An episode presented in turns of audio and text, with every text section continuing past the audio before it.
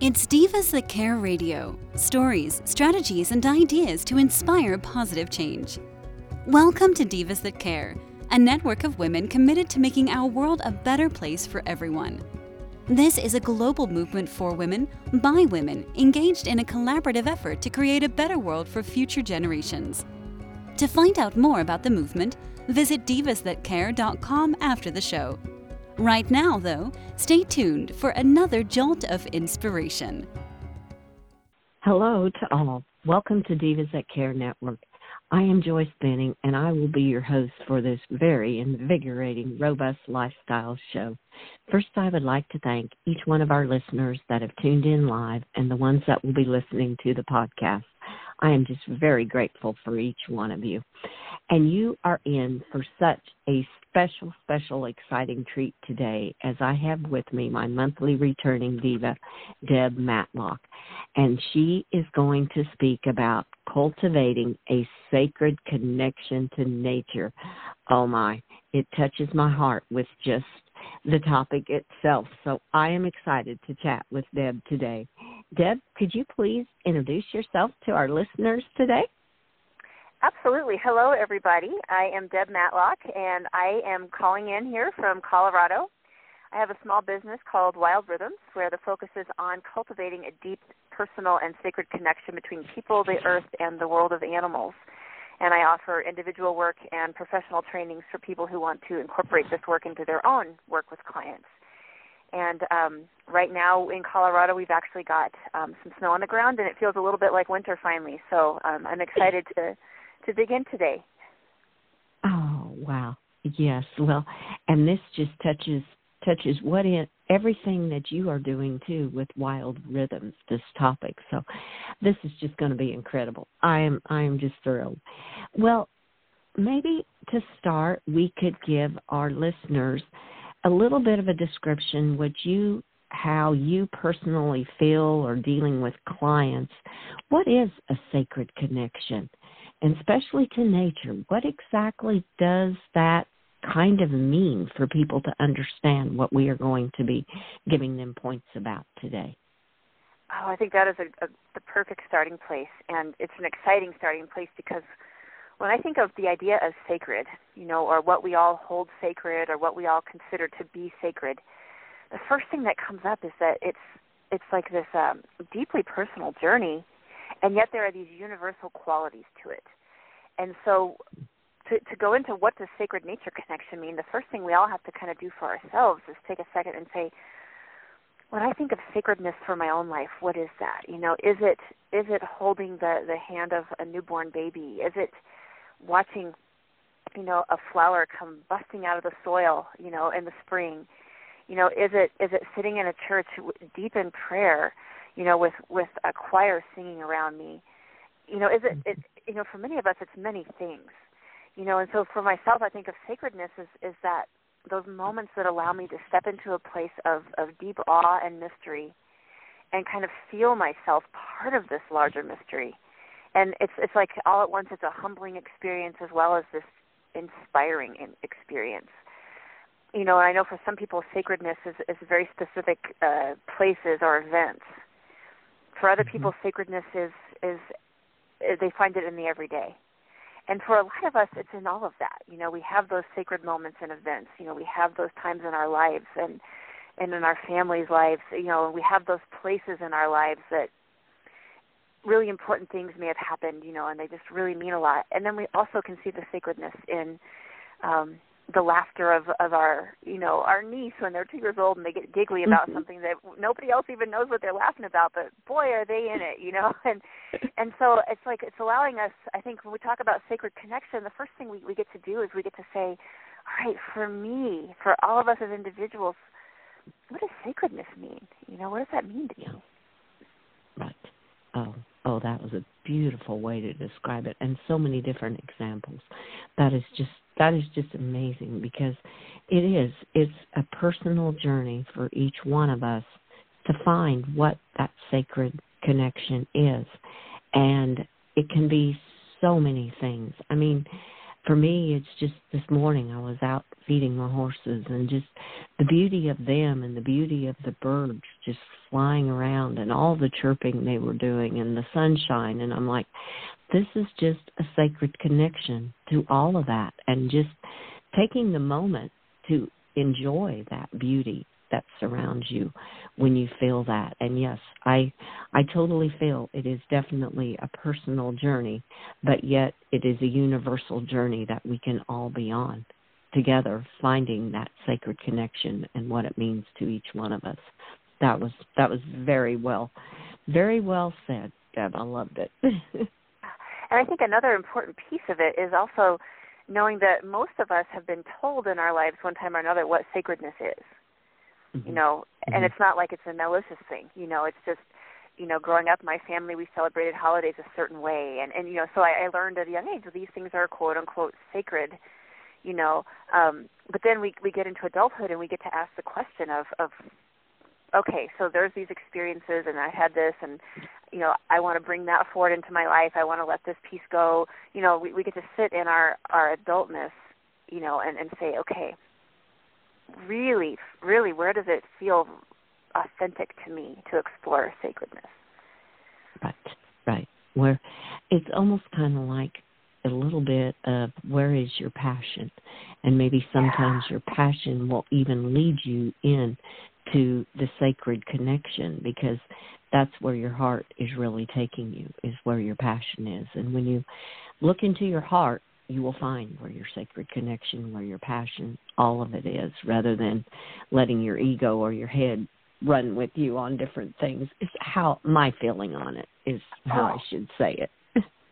oh my gosh, I what you just said just gave me chills. I think you're exactly right. It's like when we, our heart and our passions will guide us. You know, it's it's like. Mm-hmm. And they may guide us to places that surprise us. They may guide us to places that are very well known to us you know but it's it's like oh what you just said to me was like the encapsulation of sacred wisdom you know like our heart knows.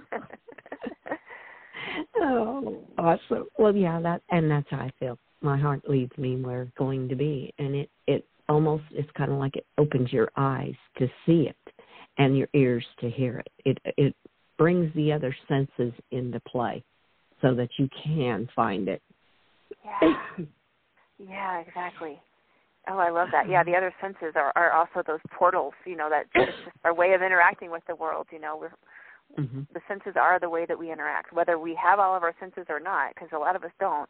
The ones we do mm-hmm. have, you know, they are they are definitely our portals for for being on this earth. I think. Oh yes.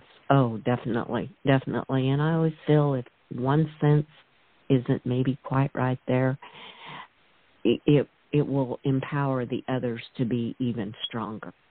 So you can maybe smell better than what you can imagine or what you can see or something, or you can see better than you can smell or something to that effect.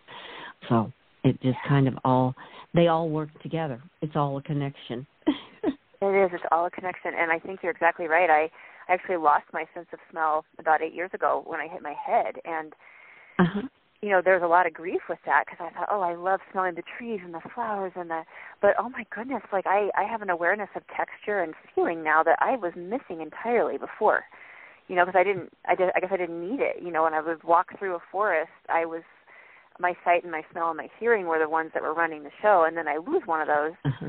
And it's like, oh my gosh, I, I actually touch more things now, and I feel bark in a different way. I wouldn't, I would, I would love to have my smell back, but my body just yeah. without me even realizing it kind of took over and said, okay, let's engage a little differently with the world around uh-huh. us. Mm-hmm. Yeah. And, and it's so and sacred. You got to, exactly. yeah, it's so sacred, and you got to experience some things in a different way. Like you said, the feel of the bark versus maybe the smell of something or the feel of a flower versus the smell. So, oh, I love that. That's awesome. Yeah. yeah. well, I on your Wild Rhythms, you have a beautiful blog site, and you. you. have oh, it's you're so welcome because it gives so much information. I would love for our listeners, tell our listeners how, if you would, how they can find your blog, and you have a specific one about cultivating a sacred connection. I'm going to let you share how our listeners can even go and look at that blog and go deeper into reading it themselves too after this interview. Oh, fantastic. Yeah, my blog actually lives on my website, which is wild-rhythms.com. And across Mm-hmm. the top, you can click the blog tab, and then there's um, a few years of blogs there, and I'm always adding more. Try to add some every every month or two. I try to add a new one, um, and I always welcome people's thoughts and comments and ideas. People can always reach out to me, you know, if if they are inspired by a blog or something like that. So um, I would definitely invite anybody to to check it out. And um, all of it is just my heart speaking. I, my mind doesn't get to have a lot of say what goes into that blog. and that's why it is so meaningful because it's speaking from the heart. I love that. And that goes along with uh, been looking at the one on the sacred connection and I love the picture that goes with it because it is a picture of a girl and it's like a silhouette with all the trees and the sky and the clouds and just everything in woven into her body like that. And to me that's how sacred connection it all intertwines together. So that is a beautiful example on your blog of how the sacred connection comes into play with us humans, how it all winds in together. It is it's very beautiful. oh, thank you. Yeah, and I think that's you know, I know we're going to talk about pieces of sacred nature connection, but I think the bigger umbrella is what you just described, which is that it, it, it's just this deep, all of it intertwining us and the world around us. And, you know, mm-hmm. in, in eco psychology, there are, are some scholars who often talk about there isn't really an edge, you know, that the human body doesn't end and then the world starts outside of it, you know, that in actuality, it's more fluid than that. You know, we only exist because of what you know that interplay and that dance you know the air the water the food what we give back and our and our you know breathing in and breathing out and all of this stuff and that actually it's almost like a um it's almost like a false construct in a way i mean i realize on some levels you know yes we have our physical bodies and you know but mm-hmm. but philosophically and also not necessarily only philosophically there is this there is this blurred line, you know, because it, we are all intertwined, like you just said, with every every being around us. Yes, yes. And that's that is so beautiful because to me that that is how you kind of described it in the beginning. We're on a personal journey, but in a universal journey together. And that that is very very much so. I mean, it's all under the same we all live under the same sky. We all breathe the same air. And I've said that many times and that's truly how I feel. It's your own personal journey is how you find your way and yet the universe is all right there intertwined together. That to me is how it all all comes together and how we can all connect in a sacred connection like that. Yeah yeah. You're very eloquent how you said that. I think that's exactly it you know. I think that's the one thing that people take away from today. That would be it what you just said you know. Well thank you. Well blog you have some different points. And i was thinking maybe one of them it starts out with empathy. And how would you describe to incorporate empathy into cultivating a sacred connection to nature? Yeah you know the reason i started with this one on the blog is is in part because this is one that is so close to my heart. I feel like you know empathy is is sort of that ability to really understand what somebody else is going through. You know, I think mm-hmm. it's quite different than sympathy. You know, sympathy is like, wow, I can tell that person's suffering. I've never been through what they're going through, but ooh, boy, that looks really tough. Let me just give them a hug. And but empathy, I think it goes to that place of, oh, I get it. I really get it. And I think in um, nature connection, there's a lot of space for us to be very much in that in that and that in that idea of of my life is not that different. You know, the the earthworm comes out on the sidewalk after a rainstorm, and then they start to dry out, and mm-hmm. they can't get to the environment on their own in all cases. You know, that's going to allow them to to go back into surviving and thriving. They need to get back into the dirt. You know, the rain has mm-hmm. passed. The soil is not drowning them anymore. They need to get back there. You know, mm-hmm. we've all got those ex- those experiences in our life. We've all got the places where we are dehydrating and drowning, and you know, to varying extremes, our own our own ability to survive may be at risk. And so it doesn't. It's not a big jump to to walk down the sidewalk, you know, on a dog walk and see an earthworm and go, oh, let me help you back into the into the soil. Um, you know, I mean, there's there's also robins who are going to come along and help the earthworm not suffer for much longer too. You know, but um, you know, I think it's just letting ourselves be open to the fact that our experiences are not that different. You know, and we we can live in, a, in an awareness of that. We can live in a place where, um, when we're out there and we see like maybe a, a mother with coyote pups, and mm-hmm we can turn you know this happens a lot where I live here in Colorado and, and when the pups are coming out in February and March and you know the babies are out there and um you know it's time to turn around on the trail when when we come across that it's not time to say well my plan was to walk this trail with my dog today you know mm-hmm. the empathy part says hmm okay I see that you're here and your pups are out getting getting a little sunlight and fresh air we're turning around we're going to do something entirely different because I know what it's like. You're going to be worried about their safety, and rightly so. You know, it's scary because you don't know what we're about to do. You know, even I can show you the dogs are on a leash, but you're not going to understand what that means. I mean, how many times in our lives as people do we have those moments where we're we're worried about our safety or we're concerned about something, and it would be our situation would be a lot better if those around us acknowledged that. And I think that when I think of nature connection and sacred nature connection, I think there's a lot of space for us to say, how can I walk through this world as an empathic person who has empathy for life? Mm-hmm. Because I get it. Mm-hmm. Um oh that that is a beautiful example too. And what what was even coming to my mind is we have cattle and the horses and I know they depend on us, but in some ways it's just a small thing too when the weather gets colder and and the waters are froze to break the ice for them and that way you know that they're going to be able to get a drink and how appreciative they are that they know they can go either to the creek or to the tank where they're at and that ice will be broke and they can get a drink in that cold weather.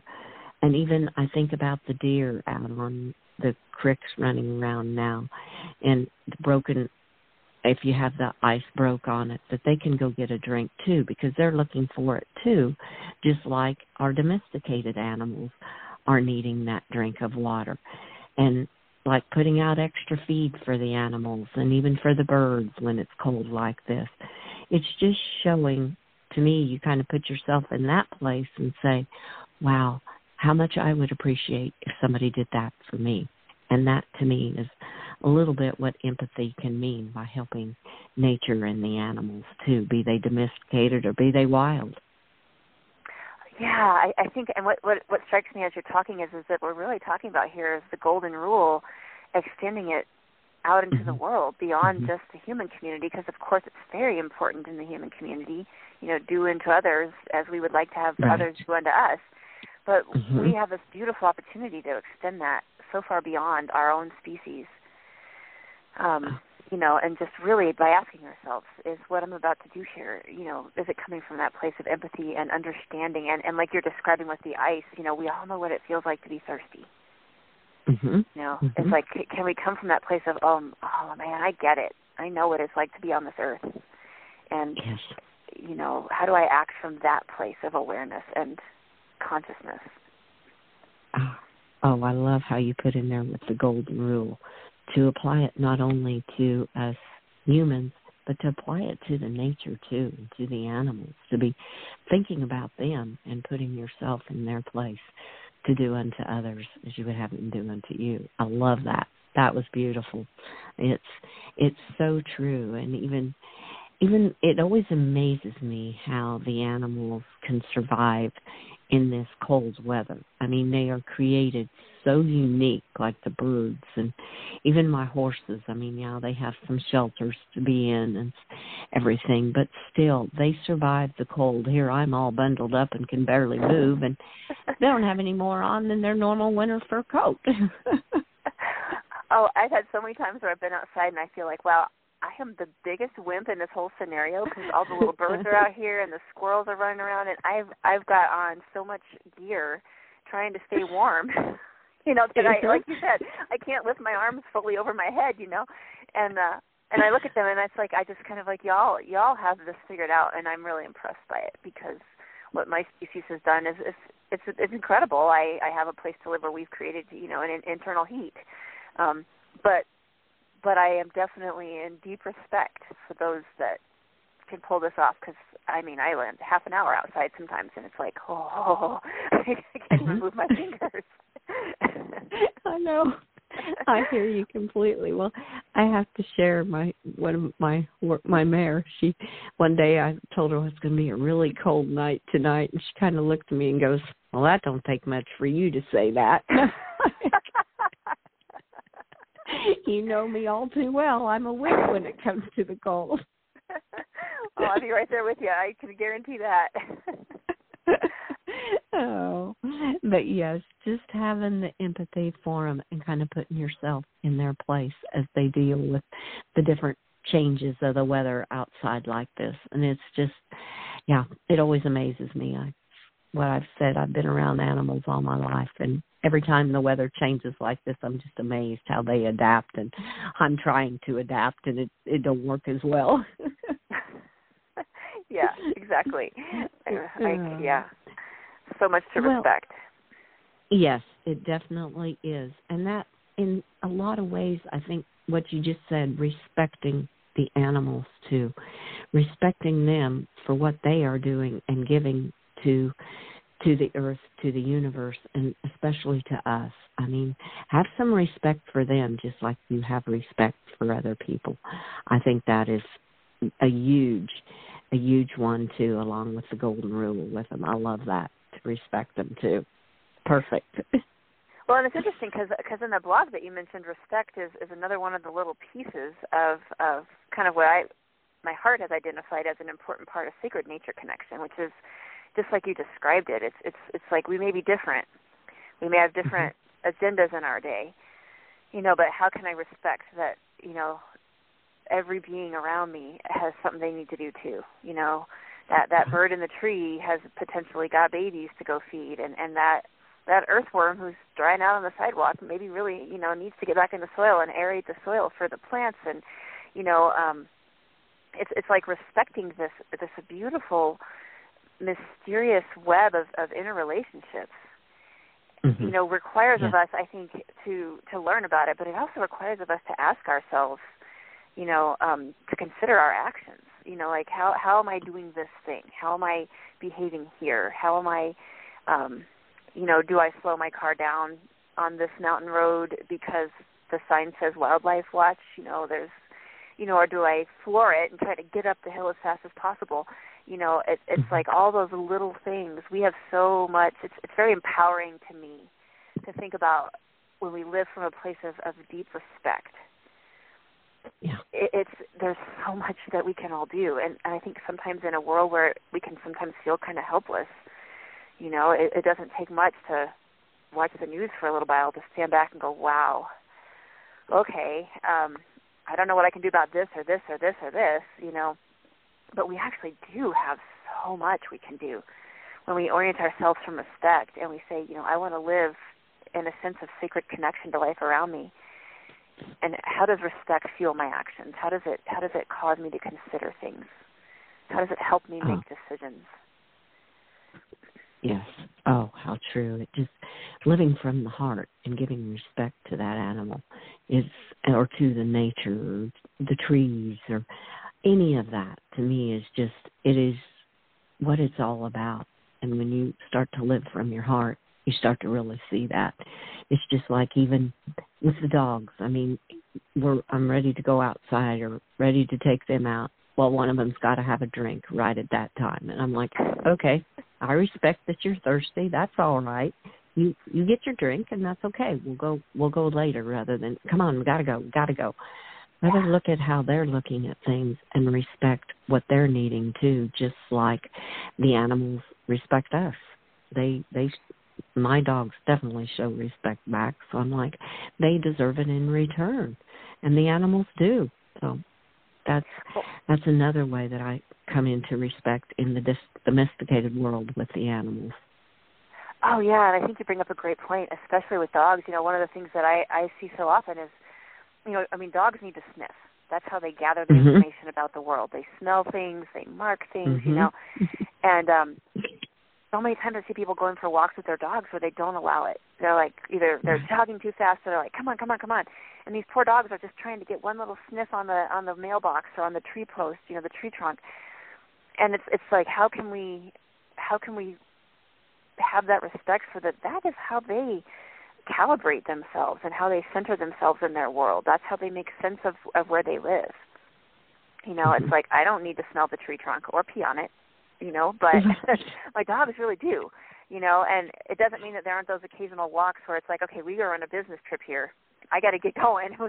but I will I will give you the smell walk later. I've heard people in the dog the behavior world call it sniffaries. You know, like instead of a safari, it's a, you know it's it's lovely, but it's a respect thing too. You know, it's it is that. Like you said, the drink of water before they go out. You know, it's it's like my agenda can't always be the agenda. Right, right. They they're they have a little different agenda, and, it, and the sniffing just reminded me so much because my little red heeler, he's got to sniff everything, and it it doesn't matter if you think you're in a hurry. You might as well just wait because he's going to sniff it anyway, and there's no need to hurry him. I respect that. That's that's his way of checking things out, and in return, he he will sense if something isn't there that he doesn't like. So yeah, I totally can hear that, and I love that, and even with the cattle, I think about a lot of times that maybe we're going to move them or I'm getting ready to haul water out to them and a baby calf is nursing. She needed a drink right at that time. The baby did. And I'm like, okay, we'll just wait. This was your time and, uh, I'll I'll make it work into my schedule too. So I think as humans sometimes we're we're too caught up in trying to keep our schedules and our time frames that uh we can let the respect part go by and think that what we're doing is more important than what they're doing. And sometimes I think we need to just take a moment and stop and think about that. Oh, I agree, and I think that is such an important piece of that sacred nature connection work is that is that we acknowledge that and take those moments, even if it means mm-hmm. okay, I'm leaving three minutes later than I wanted to leave. Oh well, you know, or I'm going to pull over for this herd of deer walking over this road instead of scare them out of the highway and have them, you know, mm-hmm. scatter and injure themselves and all this.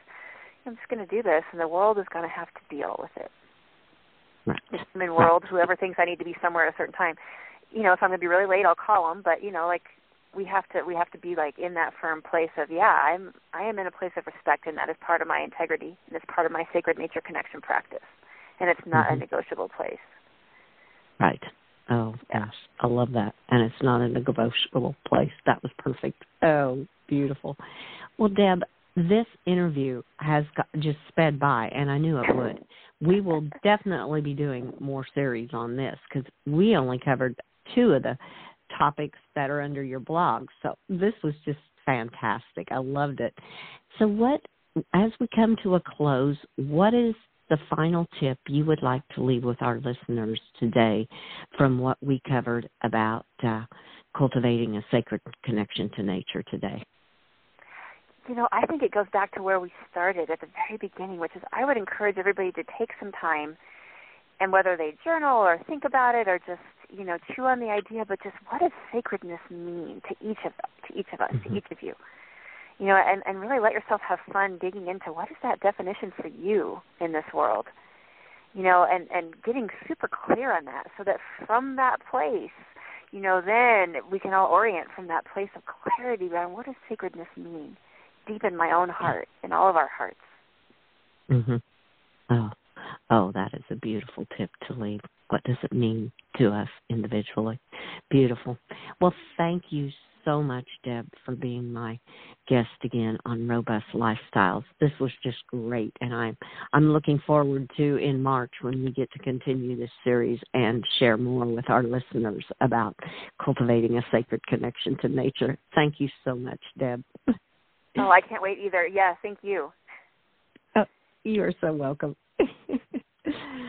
And I want to thank all of our listeners for listening to this absolutely amazing interview with our incredible diva, Deb Matlock. Please share this show with all your family and friends. Check out all the hosts and their shows on divasthatcare.com.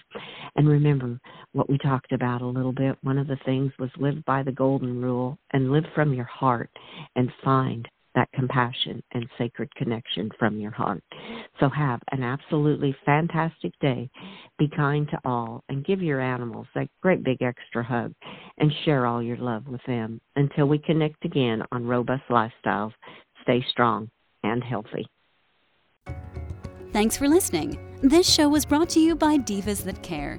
Connect with us on Facebook, on Instagram, and of course on divasthatcare.com, where you can subscribe to our newsletter so you don't miss a thing.